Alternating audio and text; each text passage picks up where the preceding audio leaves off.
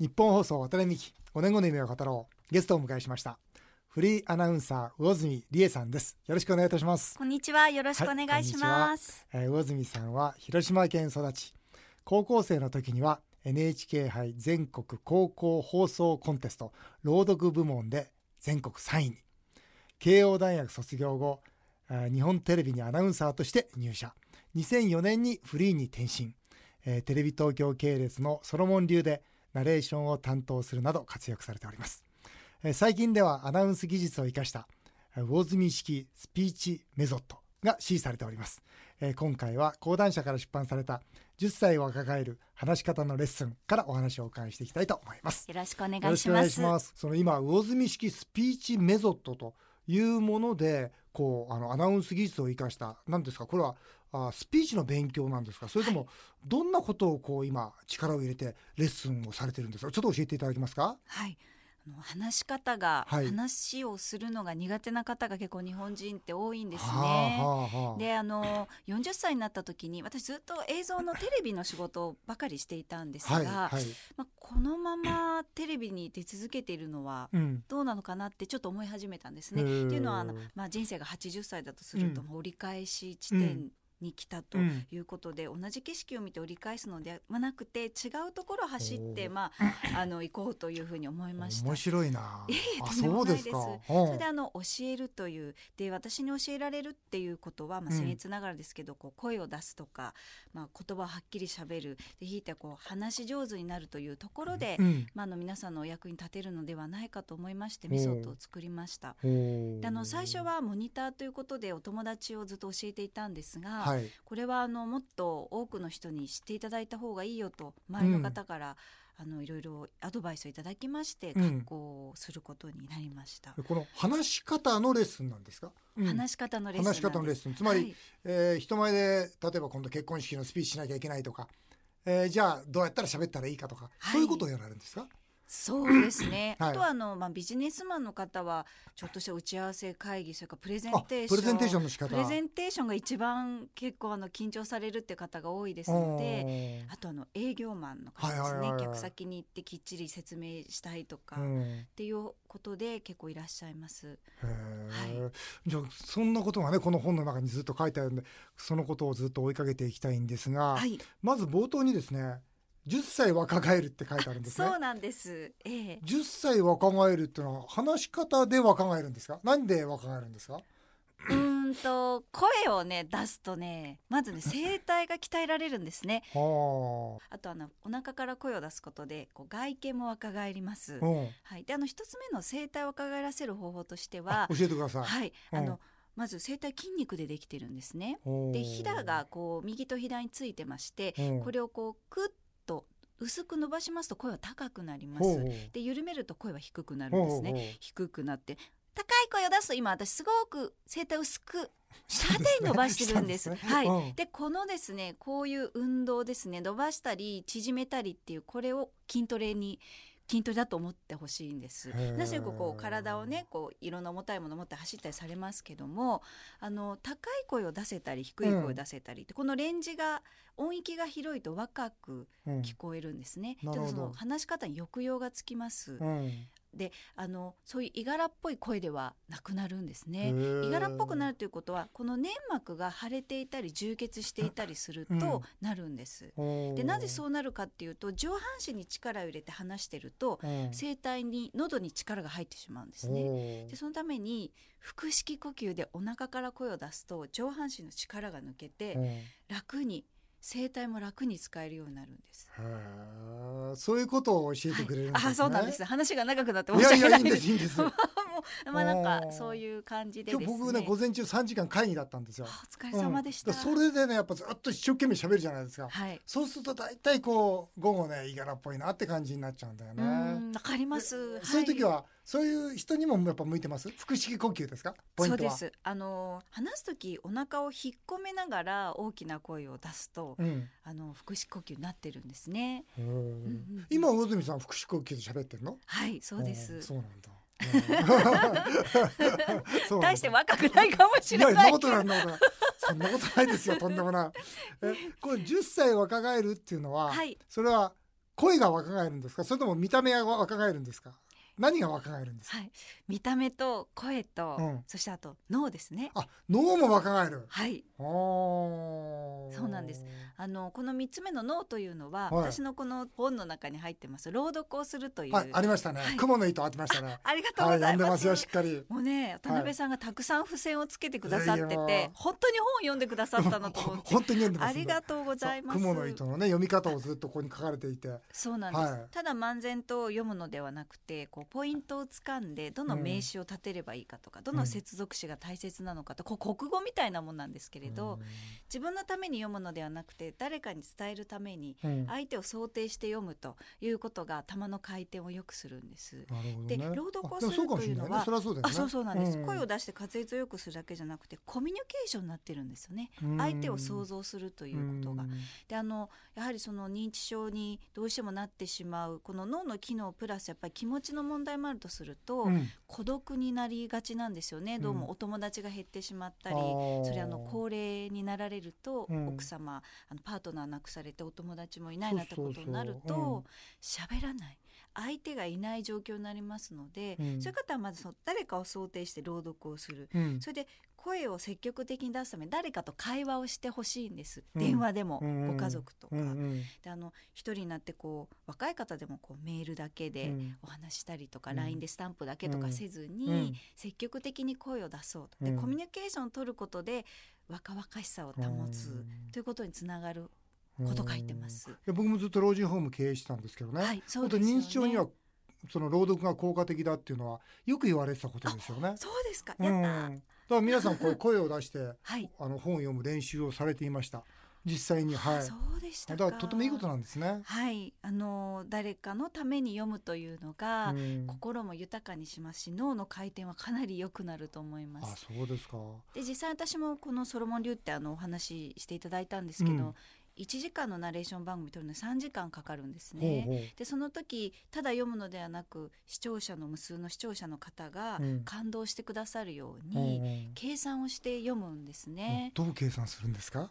難しいけど、うんうん。これテクニックなんですけどね、例えば魚住さんは広島県育ちっていうこの文章を読むときに、魚住さんがゲストだということがもし分かってるとしたら、うん。魚住さんは広島県育ちと言ってあげるとあ 広島なんだということで広島のこうこう情景がバーッと聞いてる人が思い浮かぶんですお好み焼きとか広島カープとかっていうふうに読む。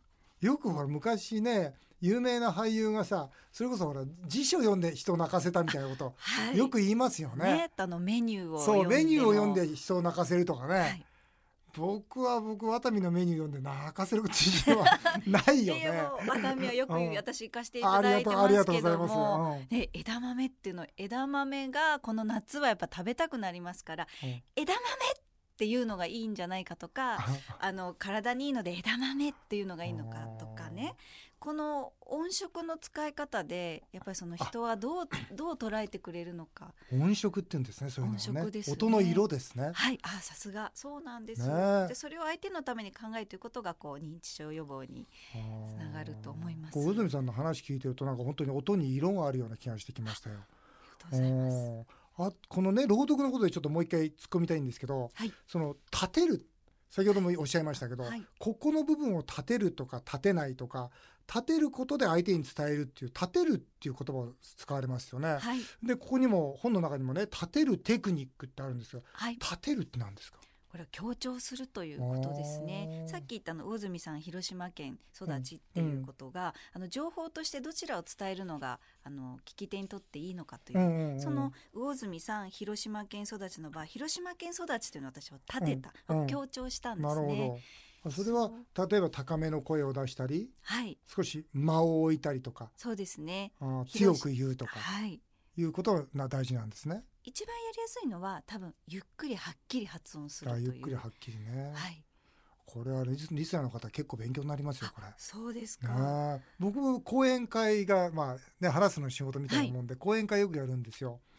どうしてもこれはやっぱ伝えたいなと思う言葉とかいう時にやっぱり高めに声出したりゆっくり言ったりそれからそのことを言う前に間を入れたりそれから強く言ったりとか、はい。もしくは感情を込めたりとか、はい。いうまさにあ僕がまあ簡単な話講演会でねずっと20年、もっとかもっとかな30年こう人前で話すことで身につけてきたことがまさにここに書いてあるんでそれがだからスクールなんでしょうね。そんな中でね、だから声を出す人っていうのはまあ若い若いイコール太らない？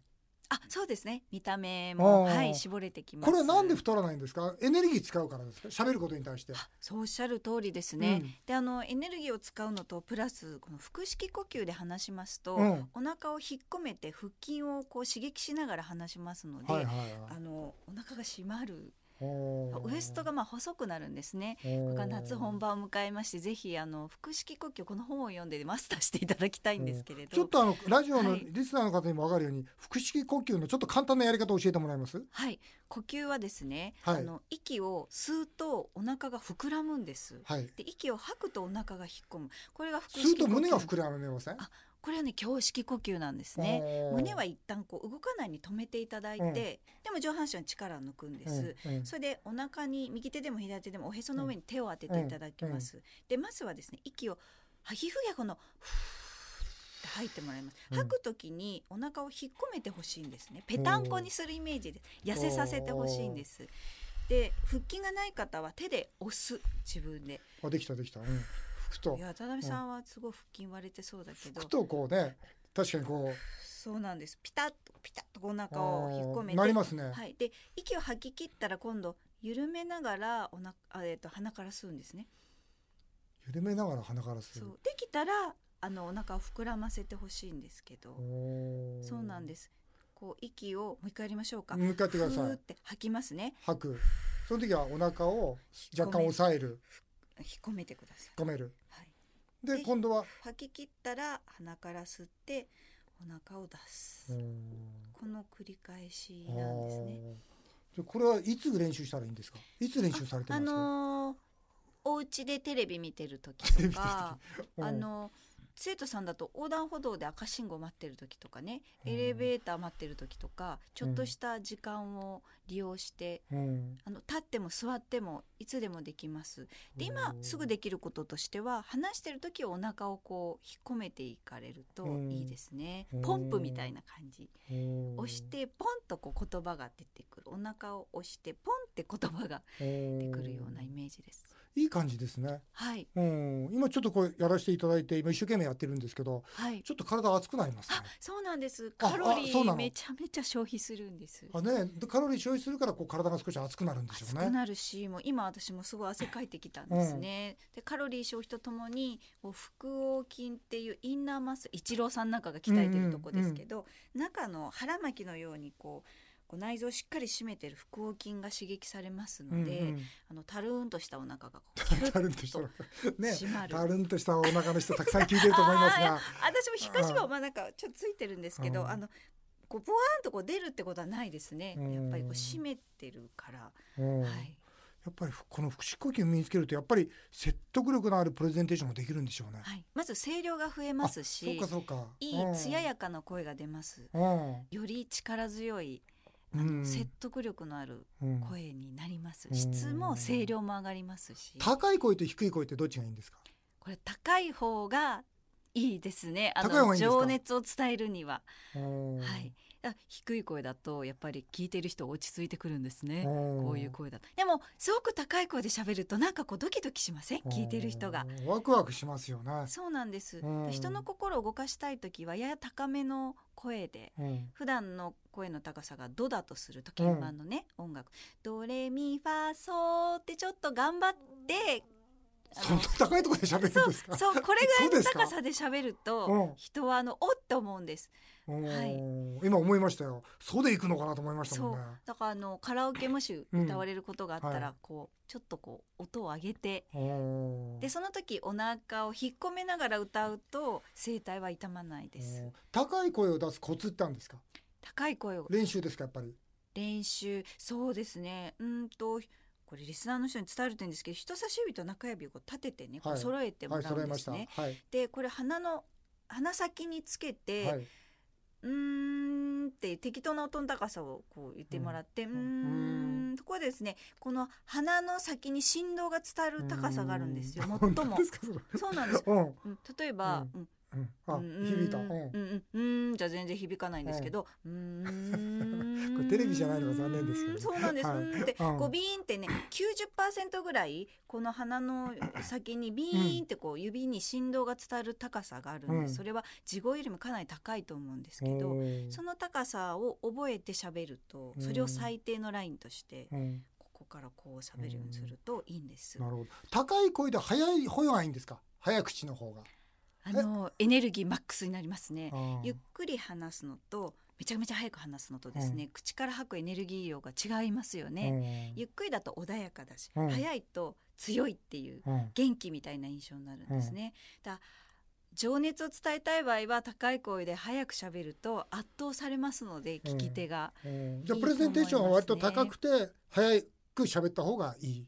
そうですね。速度としてでも早く喋ってね滑舌が悪いと聞き取れませんのでね。そこのバランスなんですけどね。うん。はいあと笑顔も大切だと。これ分かるような気これがするんですよ。がもうこれ今絶すぐ今すぐできることとしては笑いながら話してほしいんですね。うん。この口角を上げる。そうなんです。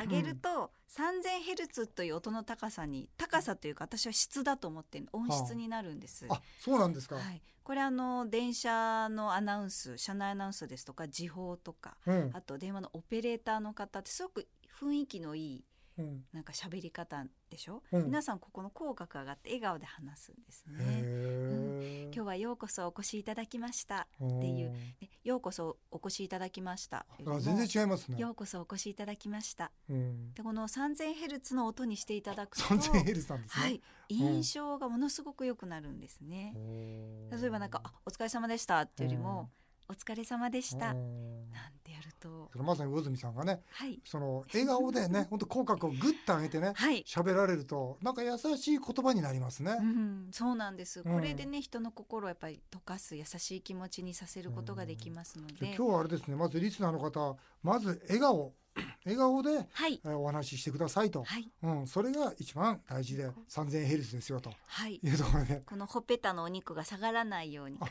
ッとこうなるほど。クッと上げていたこれがまた見た目も若返るんです。ああそうですか。ほうれ10歳若返るんですね、はい、ほうれい線があの薄くなりますので、このほっぺた上に上げると。あそうそうこの口の前のこの線がですね、はい。鼻から下に伸びてる線って深いとやっぱりはい。老けて見えますうんので、うんうんこれがぐっとこう上がると。ああ本当に。いや魚住さん 何歳だか分かってませんけど10歳は10歳若いと思いますよ。本 はい、ウ当に、ィキで調べないでください。ありがとうございます、はい、えーあっという間にお時間になってしまいました。渡辺美希5年後で夢を語ろう。来週も引き続きフリーアナウンサーの魚住理恵さんにお話をお伺いしたいと思います。来週は魚住さんのはい。5年後で夢もお伺いします。よろしくお願いいたします。しくお願いします。